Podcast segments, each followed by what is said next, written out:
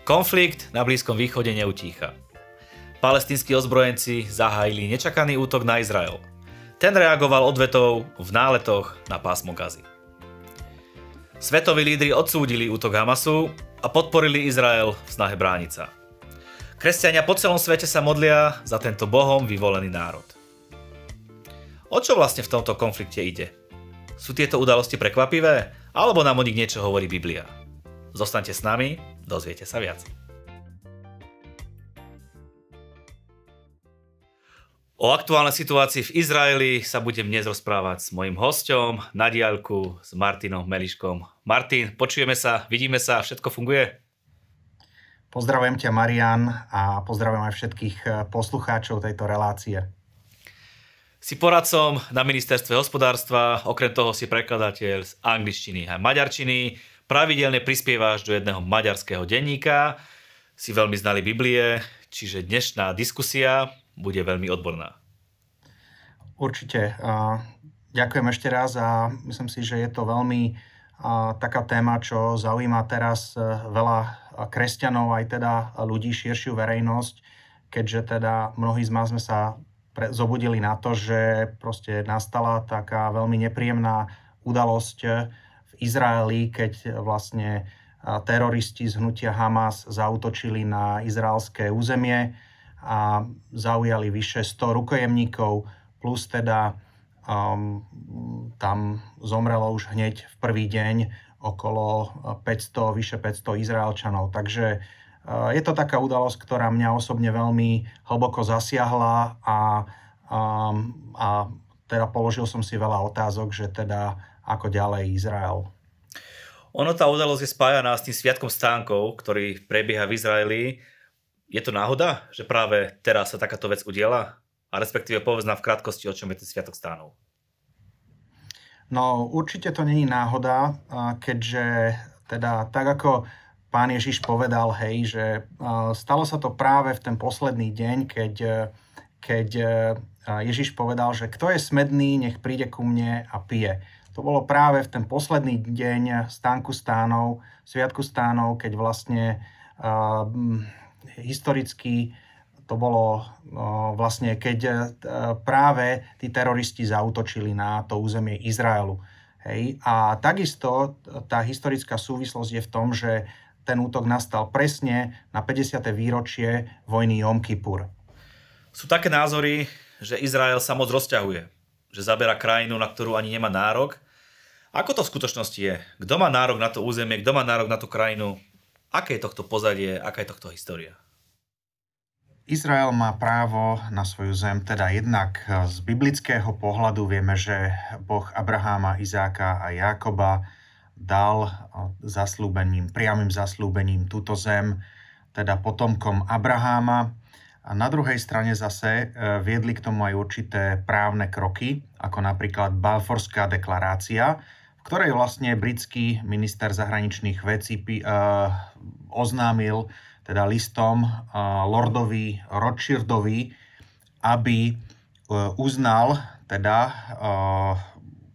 územie, vtedajšie územie Palestíny za židovský štát, s tým teda, že budú musieť nasledovať určité kroky, kým samotný židovský štát bude vedieť eh, správovať ako, ako samého seba. Vlastne to bolo to obdobie britského mandátu. Potom následne teda Uh, bol, tam, bol tam hlasovanie rezolúcie OSN v roku 1947, keď uh, Rada národov vlastne schválila hej, uh, palestínsky a židovský štát, hej, a že uh, by mali existovať vedľa seba.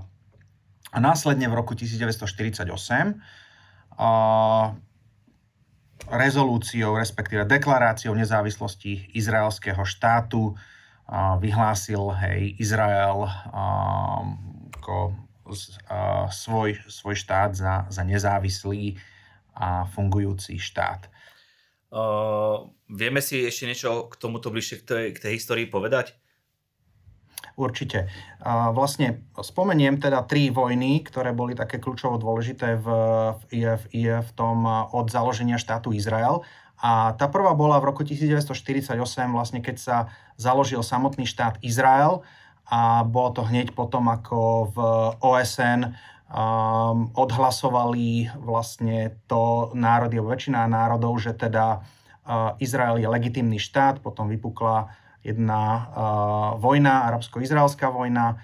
Uh, nasledovalo také obdobie uh, bojov a, a pokoja až po tú šiestu, alebo teda šesťdňovú vojnu. Tá bola v 1967 roku, keď Jordánia, Egypt a Sýria vlastne zautočila na územie Izraela a tá šesťdňová vojna bola veľmi úspešná vojna pre, pre Izrael, pretože Izrael vlastne rozšíril svoje územie na územie Cisjordánie, hej, alebo Judei, biblicky povedané Judei Samarii, respektíve zaujali aj tie Golánske výšiny a takisto aj Sinaj, teda na juhu, uh, na hranici s Egyptom. A uh, potom, uh, po tomto obrovskom víťazstve nastala ďalšia vojna v roku 1973, tá sa volala vojna Jom Kippur, hej. A v tej vojne sa snažil snažil Egypt a Sýria vlastne získať späť tie územia, ktoré Izrael v tej predošlej vojne akoby obsadil. S tým, že vlastne tieto udalosti, ktoré sa stali tento víkend, tak vlastne boli práve na 50. výročie tejto vojny Jom Kippur. Prečo v tak malej krajine, keď sa niečo udeje, hneď sú toho plné svetové médiá?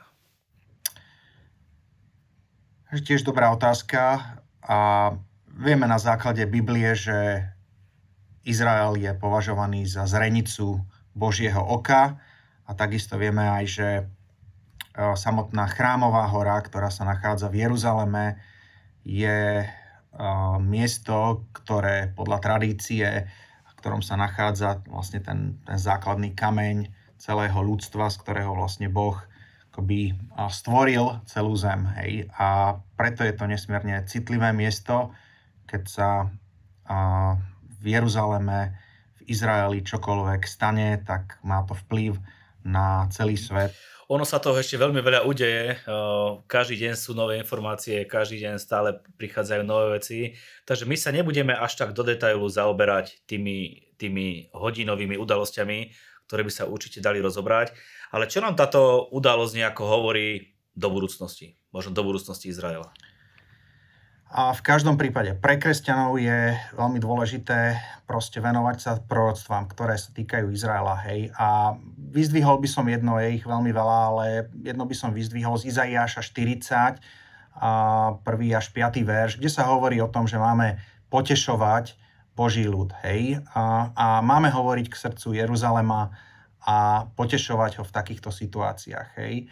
A ja osobne mám v Izraeli niekoľko známych, ktorí ma teda, s ktorými sme boli v kontakte počas toho e, konfliktu a snažil som sa ich proste e, povzbudiť, že majú, majú a vo svete veľa priateľov a bolo veľmi pre nich veľmi povzbudivé, keď som im poslal fotky, ako bol Bratislavský hrad vysvietený v izraelských zástavách. Toto, tomu sa veľmi potešili a práve si myslím, že je dôležité nielen teda na začiatku toho konfliktu, keď teda hlásili veľa izraelských obetí, ale aj počas tých, e, počas tých operácií vojenských, ktoré budú následovať, hej, kým získajú späť tých rukojemníkov, tak e, tam už je potom tendencia, že proste tie sympatie budú klesať a je potrebné, aby sme vydržali na strane Izraela do konca. Prečo si myslíš, že budú sympatie klesať? No, väčšinou je to tak teda, že e, keď, keď nastane takýto útok, hej, tak e, potom médiá začnú proste pracovať, začnú to celé, ako by som povedal, e, polemizovať, hej, relativizovať, čo sa stalo. Prídu potom obete aj na palestinskej strane, samozrejme, my, my ako kresťania nie sme radi, keď sa stane, ale žiaľ v týchto operáciách sú to veľmi komplikované, je to husto obývané územie, proste keď tam vojde a izraelská armáda, tak budú aj civilné obete na druhej strane, hej, ale proste je, je potrebné, aby sme my videli, a, a, a, a ostali a podporili ten Izrael až, až do konca, kým teda úspešne nezíska späť všetkých rukojemníkov. A aby sme videli aj to, že teda Božie slovo nám hovorí, že teda máme sa modliť za pokoj Jeruzalema, za, za, za to, aby, aby proste ten izraelský národ ostal do budúcnosti, to je kľúčovo dôležité, aj vzhľadom na to teda, že očakávame príchod Mesiáša, a proste tou základnou podmienkou príchodov Mesiáša je práve to, aby ten izraelský národ tam bol, existoval, aby prosperoval, aby proste sa vedel v takýchto situáciách ochrániť. Izrael v podstate malinká krajina, ale jedno z najlepších vojsk a armád na svete, high-tech technológie na najvyššej úrovni svetovej. Ako je možné, že sa do takejto krajiny niekto len tak vláme, vlúpe a urobí takúto škodu? je tam veľa otázok a vidím, že aj izraelské médiá proste tieto otázky dávajú. Hej, takže uh, je tam veľa nezodpovedaných otázok, že prečo, boli takýto, prečo bola izraelská armáda nepripravená a vôbec takéto niečo mohlo uh, sa stať, ale vidíme jednak aj, že určite malo vplyv na tú celú situáciu, proste tá, to rozdelenie, ktoré tam mesiace vlastne po voľbách trvali, že vlastne uh, tú, tú vládu um, uh, nebolo možné um, akoby dať dokopy, hej, že spoločnosť bola dlhodobo rozdelená, určitá, hovorí sa aj o určitej, um, určitej ako demoralizácii, ktorá nastala už v, v armáde kvôli tej politickej situácii a celé to akoby malo vplyv na to, že bola tam určitá miera nepripravenosti a vlastne toto spôsobilo, že nepriateľ si našiel cestu, ako zautočiť a využil tú situáciu. Samozrejme, treba brať do úvahy, že vlastne tie izraelské sviatky, hej, sú, sú spojené proste s, s, s rôznymi oslavami, hej, potom v sobotu je proste deň oddychu, keď sa nepracuje. Samozrejme, vojsko je, alebo by malo byť v stave pripravenosti, no ale ten termín bol vidno, že vybratý tak, že bolo to naozaj už na posledný deň sviatku, keď to na, nikto neočakával, že niečo takéto sa môže stať a nepriateľ zautočil aj niektorými novými spôsobmi, proste použili sa tam rogala, uh, hej, cez hranice, uh, proste našli hm, takú medzu, kde vedel nepriateľ vtrhnúť a proste spôsobiť túto škodu. Povedzme si niečo ešte o tom pásme Gazy, kde sa to vlastne celé odohráva, alebo okolo ktorého sa to krúti. Čo to je za pásmo a prečo je taký veľký boj o toto pásmo? Eh, je to veľmi, to je veľmi komplikovaná aj citlivá otázka a situácia. Hej, vlastne na, na území štátu Izrael je a teda to, to pásmo Gazy, kde vlastne žije prevažne, alebo teda vo veľkej miere, eh, teda kde žijú palestínčania, hej, ktorí, som povedal, že um, samo o sebe, veď veľa z nich pracuje na, na území Izraela, hej, a, a nedá sa povedať, že by boli proste oni alebo, alebo celkovo to obyvateľstvo nejakým spôsobom v, v, v konflikte, ale problém je, že proste v, v rámci toho obyvateľstva je infiltrované teda to, to teroristické hnutie Hamas, ktoré nejakým spôsobom tam, tam vie a takým, takou, takou formou gerily, hej, alebo tej, tej skrytej a infiltrovanej forme proste pôsobiť v tom území a je to práve to, že, že tam existuje takéto teroristické hnutie, je, to znamená, že to je určitým spôsobom stále hrozba pre, pre to izraelské civilné obyvateľstvo. O čo vlastne Hamasu ide? Ak to vieme vôbec krátke povedať, že aký je ich cieľ? Čo je celé za tým? Uh, určite proste ide o to, že je tam nevraživosť, hej, a niektorých národov najmä cítiť za tým aj silný vplyv Iránu, ktorý podporuje tieto hnutia, ktoré útočia na Izrael. A si myslím, že veľmi dobre to vystihuje 83. žalm, ktorý hovorí, že proste cieľom týchto nepokojov a vojn, ktoré smerujú voči Izraelu, je, aby Izrael nebol národom. Hej, že proste ten hlavný problém je to, že samotný Izrael existuje a proste je, je, je tou existenčnou hrozbou, akoby to oni vnímajú tak pre, pre celý pre, pre celý ten ich svet. Na druhej strane zase musím povedať, že, že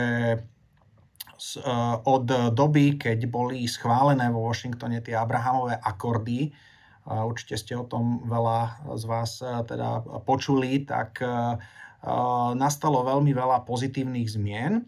Napríklad, hej, otvára sa voči Izraelu Saudská Arábia alebo, alebo Spojené arabské emiráty teda taktiež spravili veľmi veľa pozitívnych krokov smerom k Izraelu, napríklad otvorili vzdušný priestor, dneska sa dá z Izraelu letieť priamo do Dubaja, čo nikdy predtým nebolo možné.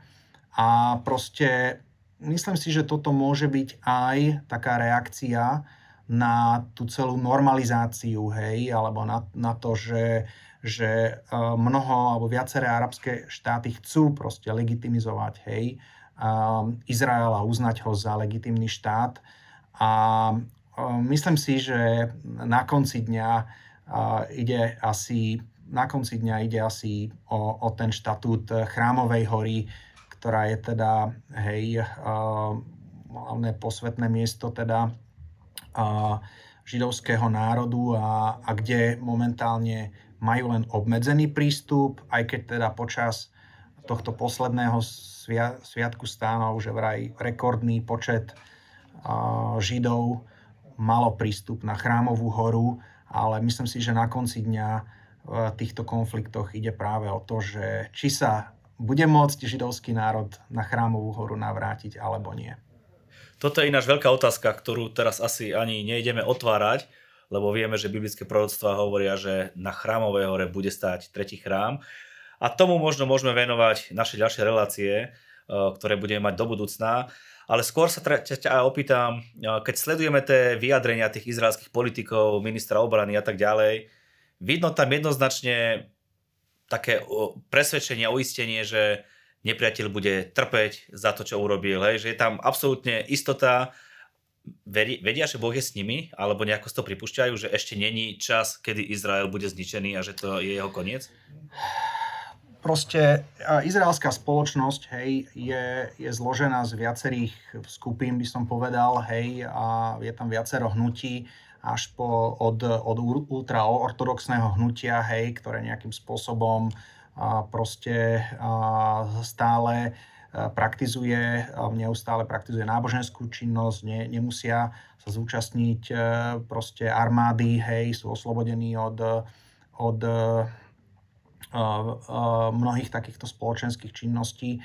A až po teda sekulárnu časť spoločnosti, ktorá nejakým spôsobom ešte neverí v tieto v, v biblické základy a proste sú nie sú náboženskí, takže je, je, to, je to naozaj, človek tam nájde všetko, celé spektrum proste spoločnosti a, a myslím si, že že, že Izrael je teraz v takom prechodnom období, keď e, vlastne, hej, e, každý jeden takýto konflikt, zásah proste zmení tú spoločnosť, to, akým spôsobom sa to bude, bude vyvíjať. Ale ja si myslím, že tie udalosti spejú k tomu, že proste príde ten deň, ako hovorí aj e, Biblia, že proste ostane im jediná jedna pomoc a to, aby proste volali meno pánovo na pomoc a vlastne vtedy príde Mesiáš, ktorý, ktorý zasiahne a sám osobne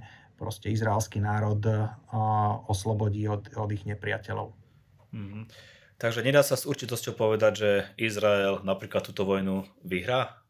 Alebo sa to dá povedať, že Práve, že už tie dnešné konflikty sú, sú také komplikované a hovorím najmä, keď, keď sa ten konflikt e, predlží, tam bude tendencia, že proste uh, bude Izrael kritizovaný, hej. takže ťažko povedať, ako rýchlo sa im to podarí. Ja osobne sa modlím, aby sa tá vojna čím skôr skončila a, a nenatiahla sa a aby sa čím skôr dostali teda tí rukojemníci domov. Áno, prečo by e, sme sa mali ako kresťania modliť za Izraele v týchto ťažkých chvíľach? Práve preto, že si myslím, že kresťania vedia byť tou duchovnou silou, ktorá práve v takýchto časoch, keď ten nepriateľ e, útočí a prišiel taký strach na tú spoločnosť, tak vie byť tá duchovná sila práve tie modlitby kresťanov, e, ktorá to vie neutralizovať a vie byť veľkým, proste vie prísť cez to posilnenie a najmä teda modliť sa aj za múdrosť pre tých e, lídrov aj politikov, aby proste vedeli hej, zostaviť stabilnú vládu, dohodnúť sa konečne aby vedeli proste správne, správne rozhodnutia viesť eh, k tomu, aby proste to, sa, sa tá situácia ukludnila, aby sa bezpečne vrátili späť tí, ktorí boli unesení. Európa, práve Slovensko. Ešte, no, áno. Hej, hej, ešte v súvislosti s tým ma napadlo ešte uh, jeden príbeh, práve teda uh, biblický príbeh uh, uh, kráľa Dávida, ktorý, v, ktorý keď e, bola práve takáto udalosť, ktorá ma napadla, keď sa toto stalo, že, že v jednom momente vtrhol vlastne nepriateľ Amalech na, na územie, kde mal Dávid svoju rodinu, kde boli proste vojaci, mali svoje rodiny izraelský a zobral do zajatia ženy, deti a ich majetok. No a vlastne Dávid sa v tej situácii posilnil v pánovi a, a pán mu dal vedenie, akým spôsobom má zaujať nepriateľa a vedel vlastne všetkých získať späť. Ženy, deti, nikomu sa nič nestalo a priviesť ich späť do bezpečia, takže tento príbeh ma napadol v súvislosti s tým. Hmm. Martin, ďakujem veľmi pekne za tvoj čas. Myslím si, že niečo sme otvorili, ďaleko nie uzavreli a nechali sme si priestor aj do budúcnosti, aby sme sa mohli Izraelu venovať. Super. Som veľmi rád a pozdravujem všetkých poslucháčov.